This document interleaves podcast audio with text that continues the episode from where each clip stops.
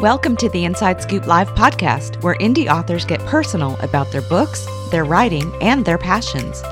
I'm your host, Sherry Hoyt. Join me for some lively conversations with debut indie authors and seasoned veterans alike. It's a great place to find your next amazing read or even get inspired. So sit back and enjoy the show and let me know what you think. Hey everyone. My guest today, Kalynn McPherron, has taken the art of delivering unexpected twists and turns to a whole other level with her latest novel, Soul Seeker. If you haven't read her work before, you can remedy that today. She's absolutely brilliant. But before we get started, here's the inside scoop on Kalynn. Kalynn McPherron has received more than 50 national literary awards, including a nomination in the prestigious Romance Writers of America Golden Heart Contest for Flaherty's Crossing a book she and her oldest daughter, bestselling author Kristina McMorris, co wrote in 2008.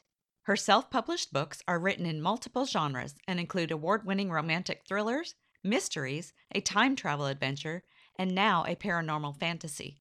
She hopes that her stories are entertaining and that they linger in the minds of readers long after her final twists are revealed. In addition to writing, when she's not traveling between homes in San Diego and Portland, or spoiling her two pups and three grandsons, she enjoys giving back to her community through participation and support of various charitable, medical, and educational organizations and encourages others to do the same. For more information about Kalynn McPherron and her work, visit her website at kalynnmcpherron.com. Well, hi, Kalynn. Welcome to Inside Scoop Live. Thank you so much for having me. Yeah, I should have said welcome back because I've been looking forward to catching up with you again. Can you tell us a little bit about your new novel, Soul Seeker? Yeah, this is my first attempt at doing a paranormal thriller type book. I've been doing mostly psychological thrillers. Mm-hmm. So, but because I think we've been locked down and this coronavirus thing going on, and it kind of put me in kind of a dark mood.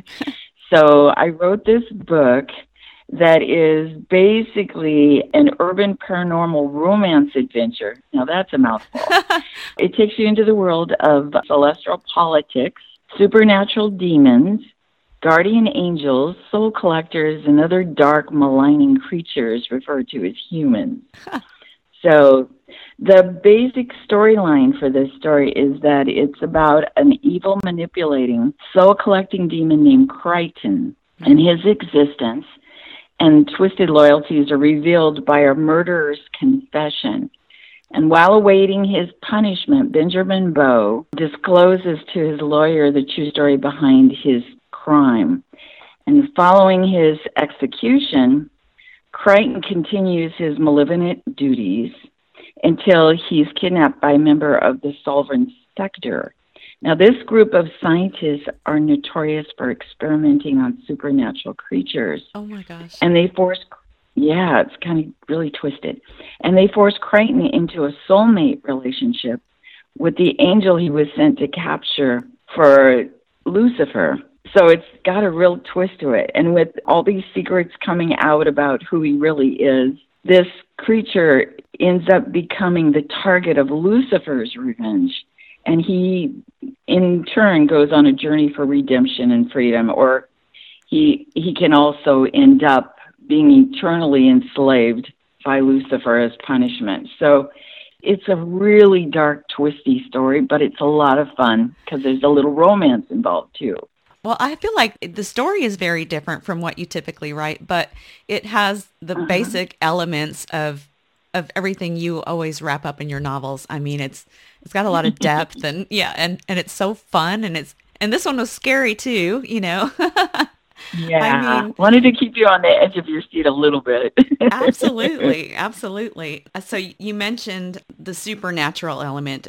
How how is it different writing supernatural than psychological thrillers? Was there any difference? Yeah, when I was writing um, my other stories, it was more about the internal functionings or thought processes for people that are kind of flawed, that are going through difficult times in their lives and so forth. Mm-hmm. And writing this supernatural story was basically inventing this whole world that's kind of an underworld existence where these all these creatures live and and their thought processes are more leaning toward the dark side Yeah. And so they feed on human souls and they feed on the negativity in the world. And so they contribute to that.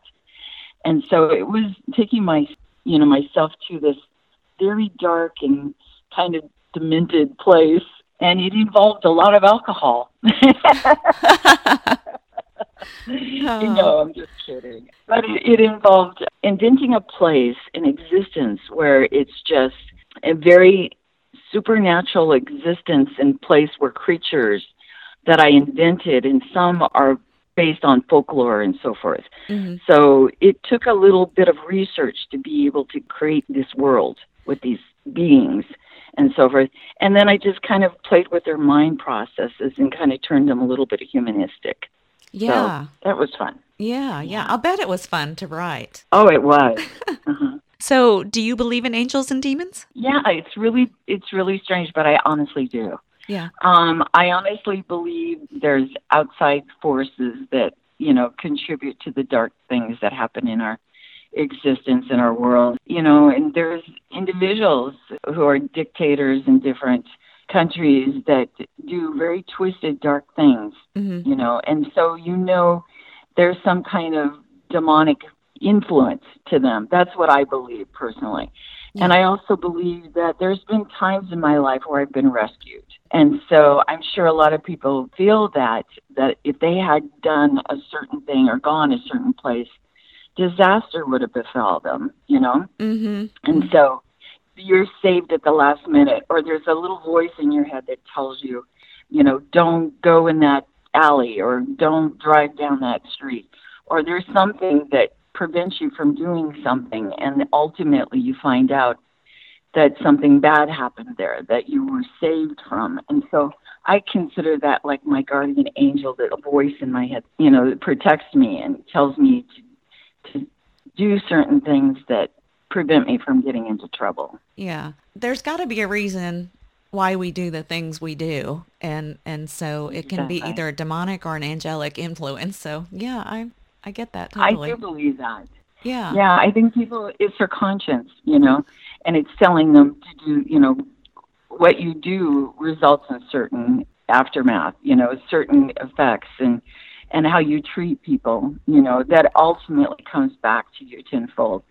So it's I think it's judgment and just knowing right from wrong, but there's some people that don't have the buffers Right. and somehow they, they make wrong choices and it and it impacts everyone around them so i think it's very timely this Mm. type of story so yeah. Can you tell us a little bit about your angel and your demon? yeah my demon is actually very conflicted he is a demon that has been raised in hell to be the number one soul catcher for Lucifer, and Lucifer punishes him brutally all the time. But he accepts his punishment and he's fearful of him. Therefore, he does all these things that he asks him to do to go, you know, after humans, certain humans, and he goes after dark souls and he brings back the souls of angels for him to devour and so forth. Mm. So he goes along with this. Basically, part of, partly is because of fear, and partly is obligation because he wants to earn his respect. But he's very conflicted, and he has empathy, which is unheard of in hell. And so he has these traits that are not normal for a demon, which sets him apart from all the other demons, and he's an outsider. hmm His counterpart is Ariel, and she is a guardian angel that was brought down in training, and she's learning how to become sympathetic to humans and how to care for them and look after them and advise them. And they end up tangled up together in a really twisted relationship and are forced into a soulmate kind of relationship, basically. And so they both resent each other and they have to learn to be compassionate toward one another. So it's it's very fun. Different kind of story for me, definitely. Yeah, and it's funny to think about a, a demon with empathy and an angel in training. Yes. but yes. I love that. It's, but Ariel would like to be a little wicked, but she's you know, she's tempted to be. So it's very fun how it ultimately turns out. Yeah. Yeah, and would he like to be a little good? Like, would he like to impress her just a little bit? Yes. yes, I think so.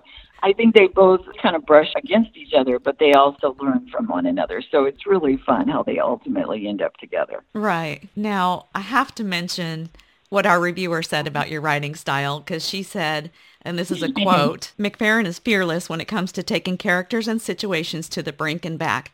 And I just love that sentence. it.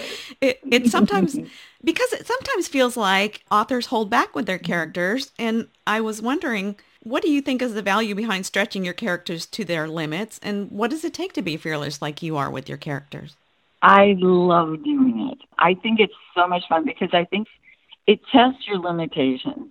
My own personality is that I'd love to be able to do certain things, but you're always, you know, afraid of what could happen mm-hmm. if you jump out of an airplane or if you um, deep sea dive or something. You always have this little fear of something could go wrong. But I love using characters in the books to push them to the the brink of despair, and then let them figure out how to swim their way back out. You know. it's a character building trait that mm-hmm. they learn to discover things about themselves that they didn't think they were capable of.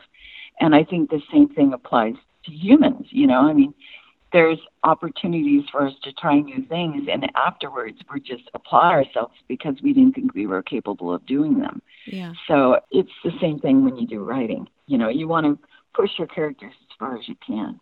Yeah, living vicariously through your characters too. absolutely, absolutely.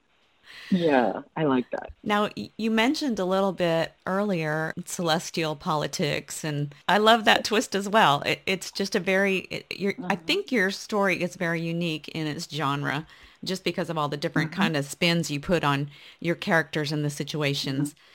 Now, mm-hmm. speaking of celestial politics, and without giving you know a lot away, you've also managed to bring a relevant civil rights issue into play. And I'm thinking in, in particular about, uh, oh, there's one part that's the improbability of demons ever accepting a woman being in charge of hell. Yeah. Did current events, uh, like our possibility of having a first woman VP, steer that storyline or? It came to me when I was writing this story. You know, about six months ago, I was, I, you know, I was involved in writing it very heavily, mm-hmm. and then think politics came out where we may have in the future a female president, mm-hmm. and so it's it it was very interesting to me, but also exciting at the same time with the possibility, and so it also you know plays into the storyline in the next book mm. that I'm writing that's I'm currently writing a sequel to this book. I hadn't planned on it originally, but I had so much fun writing these characters that I wanted to take them further. so the next book is called Annihilation, and it's basically that the female character that takes over Hell becomes out of control. She becomes so power hungry and um, she enacts a war between angels and between hell and the demons and and basically all hell breaks loose. and so, but it's it's going to be a fun battle kind of story. And but I love the idea of challenging, you know, all the characters in the story because they have to comply and go along with her beliefs, but she's going to be outrageous. Mm. So it's just it's fun just to let your characters take over and let them run the story.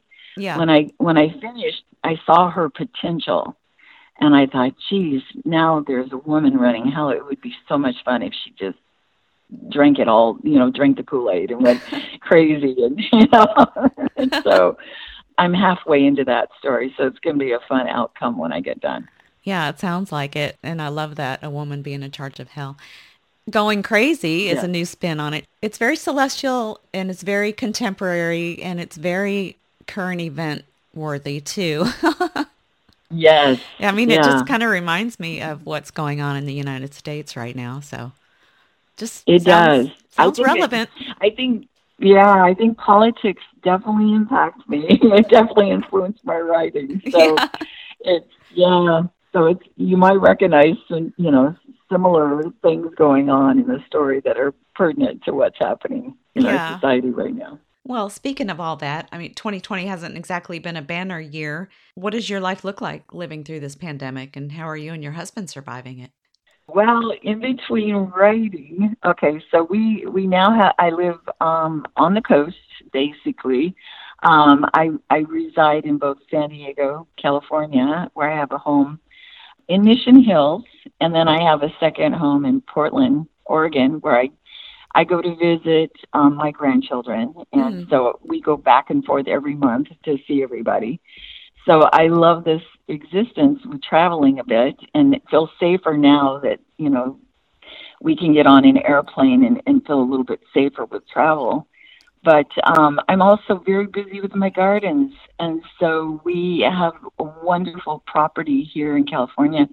And anything you stick in the ground grows, which is miraculous. And oh, so wow. we have all kinds of fruits, and so we have bananas that are like four dozen bananas that are going to be ready to pick in about a month. And um, we have oranges up to Gigi and lemons and limes and mangoes and papayas, anything you can think of. We can go out at loads of avocados. So anytime you want to go out and pick something in the garden, you can. And so oh, I think wonderful. the last thing I'm going to do is I'm going to turn over a little dirt and maybe put a little vegetable garden in too. So it's therapy for me to get out, you know, and and not have to think about anything when your hands in the dirt. So yeah, and basically that's you know that and just having people visit once in a while and take care of the puppies and mm-hmm. and just um, seeing friends off and on. It's how I survive these dark days. Oh my gosh, that all sounds so amazing. So now, how often? You said you go to Portland once a month. So basically, I'm here for three weeks in San Diego, and then I spend a week in Portland every month. Oh, so that way I can still drive up to see my mom. She's 94 years old and she lives on the Hood Canal up in uh, by the Olympic Forest. Oh. And so I'm able to drive up and see her once a month and I I try to make an appearance. Um and she being a wonderful Irish woman that she is, she loves to cook and so when she knows we're coming, she will cook all day long to prepare meals for us. Aww. So it's her excitement to have us visit. So, yeah, she's a tough lady. that sounds like a lot of fun. Yeah. Now you're, I follow you on Facebook because I, I, you're so fun to follow. So. Yeah.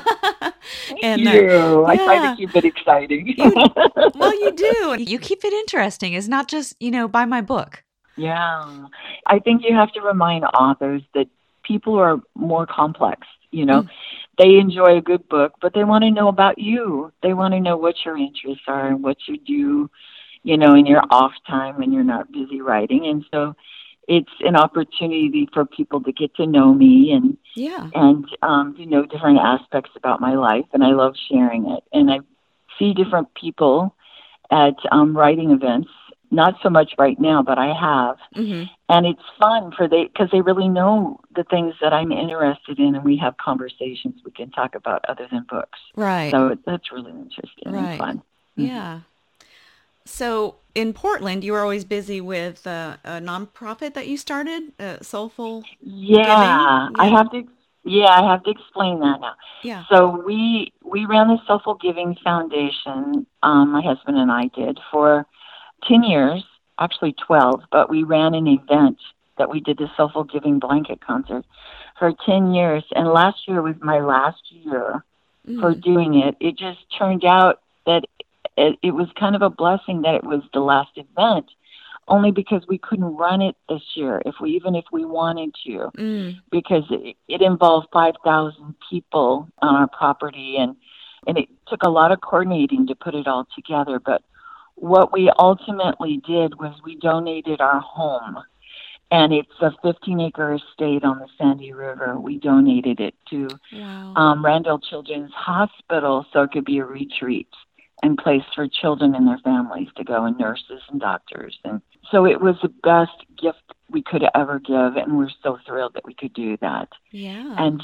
so i won't i won't be doing that event anymore but i'm looking to get more involved in Southern California for different community organizations. Mm-hmm. So that's what I'm doing right now. Yeah. yeah. As soon as we can get out and about more. Yes, exactly. Yeah. We I had this neighborhood group that was so much fun.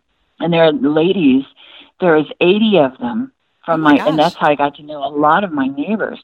But there's 80 of these ladies get together on a second Tuesday of every month, and they have a cocktail hour, and they bring you know drinks and appetizers and everything else, and they all get together, and I got to meet so many neighbors that way. And since the coronavirus shutdown, I miss them so much. Yeah. You know, they're such a neat group. They're all very diverse, you know, all walks of life and all different kinds of businesses that they run. They some own wineries and some are jewelers and and it's they're very crafty in their own rights and it's just fun to get together and exchange ideas with them. So I'm missing all those girls right now. Yeah, I'll So- bet. Yeah. I know we're all missing that human interaction right now. I mean, I, I think my day to day operations haven't changed too much because I work at home and you know Mm-hmm. I'm at my desk and you probably do the same. But but it's just that Yes. that outside interaction that just Oh yeah, we're fortunate because we have some a few neighbors Mhm. that we have stayed in contact through this whole pandemic. yeah And every once in a while, we get together for dinner at each other's houses because we feel safe in doing that. But it's like you have to have this little bubble, you know, of friends, and it really limits you to interact with other people. And so, the only way I see my other neighbors right now is walking down the street with my puppies. And so we just kind yeah of walk on opposite sides of the street and wave at each other. and, and you know, you can only wish the best for one another that and hope this thing ends soon. yeah yeah right. And hopefully uh, everyone has something to keep them busy until that time comes. I know you've been busy writing. You said you've already started writing the sequel to Soul Seeker, which sounds amazingly fast to me. Uh, how long did it take you to write Soul Seeker? It actually took me from beginning, uh, from the concept to, to completing it, about six months. Wow. Yeah, but when I write, I write like 10 pages a day. Mm. But when I write, I correct as I go. So it's like I'm a, an editing writer. hmm And I'm also a pantster, which means that I don't plot my stories. I have an idea in my head where the story is going to go, and each chapter, I try to decide each chapter is going to have a purpose, and that's how I write the stories. But I don't do, um, which a lot of authors do, is using post-it notes and drawing up diagrams and all that. It's all Mhm. in my head. Oh, wow. And so it's sometimes I get in a, a mode and it's hard to shut down because I know I need to get this idea out or I'm going to lose it. So it's good and bad at the same time when you write that way. Yeah, yeah. But I bet your fan base loves it because there's nothing more disappointing to me than having to wait for the next book in the series. Yes. Well, I try to. I'm trying very hard to get one book out a year, and that's Yeah. that's my goal. That's great. So yeah. So, uh, do you have any idea how far this series is going to go or, or not yet? I don't yet. It's going to depend on how the book ends. Mm.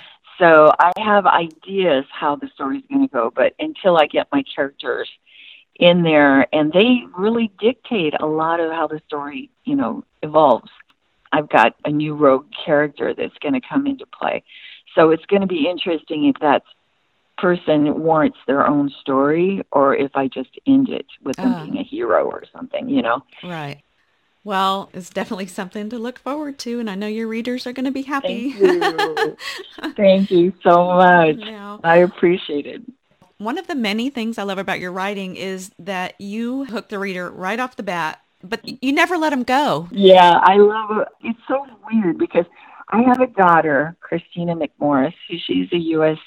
Today New York Times bestselling author, and we worked together um, years ago on writing our first book called Flaherty's Crossing. hmm And which the thing that we learned by writing that book is you always end each chapter with a hook. hmm So you you always want to end it so that, and this is great advice for anybody who writes thrillers or suspense novels, is you always end the chapter where the reader can set the book down or they feel like guilty setting it down because they want to know what's coming next, you know. Yeah. And so it's it's a lot of fun to always end the chapters that way. But we both learned from doing that kind of writing that it's the best way to keep the reader's attention and hold on to it for a long time. And so I've got different people who have told me when they start reading one of my books that they stay up all night long because they can't find a place to close it and Yeah. you know put it down. So, but that's a sign of a, a, a really good, you know, uh, thrill writer. You know, you want to capture their attention and hold on to it as long as possible. absolutely, That's absolutely. what I attempt to do. yeah. Well, and so you end each chapter with a hook, but then you start off the the book with a hook too. And I love, love, Yeah. love the way you open Soul Yes. Seeker uh, with a poem. Thank you. Yeah. Yeah, I used to write poetry a long time ago, and I thought, how fun if I put a poem at the beginning of each one of my books, hmm and it kind of gives you a little flavor of what the book is going to be about, but it's also gives you the tone or the theme of the story. So, um, but I did that with this book too, which was a lot of fun. So, yeah. And, yeah. and I love the poem. I wonder if you might be able to share it with us today. Oh, I'd love to. Yay. Okay. okay, this is the way it goes. Poe lived a sad life with his beautiful wife. Their young child's cruel death brought them heartache and strife.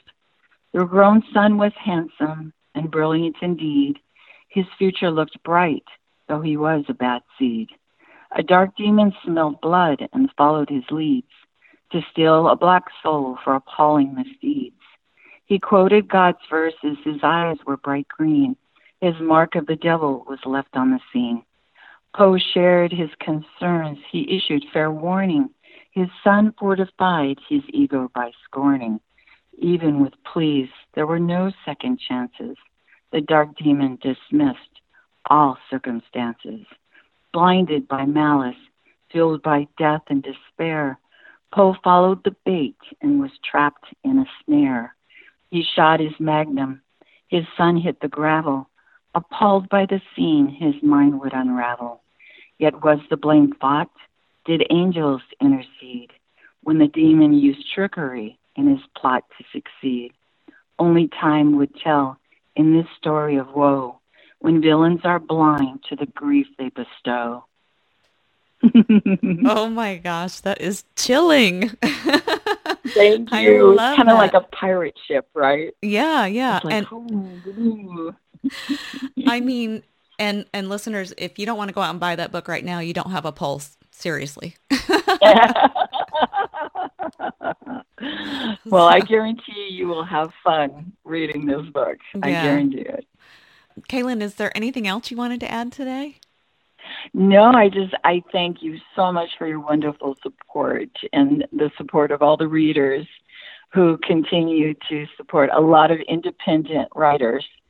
Um, I just think it's there's so much imagination in this world, and it's it's fun to see it shared between so many different avenues of creativity. So I just encourage everybody to try to find something positive to focus on during these difficult times. Mm-hmm. Yeah. Well, thank you so much for joining us today and, and for sharing a little bit about you and, and your work. Thank you so much. I very much appreciate it. Take care, everyone.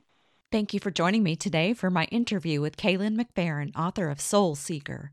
For more information on Kalynn and her work, visit her website at kalynnmcpherron.com. And be sure to check out our other interviews at InsideScoopLive.com.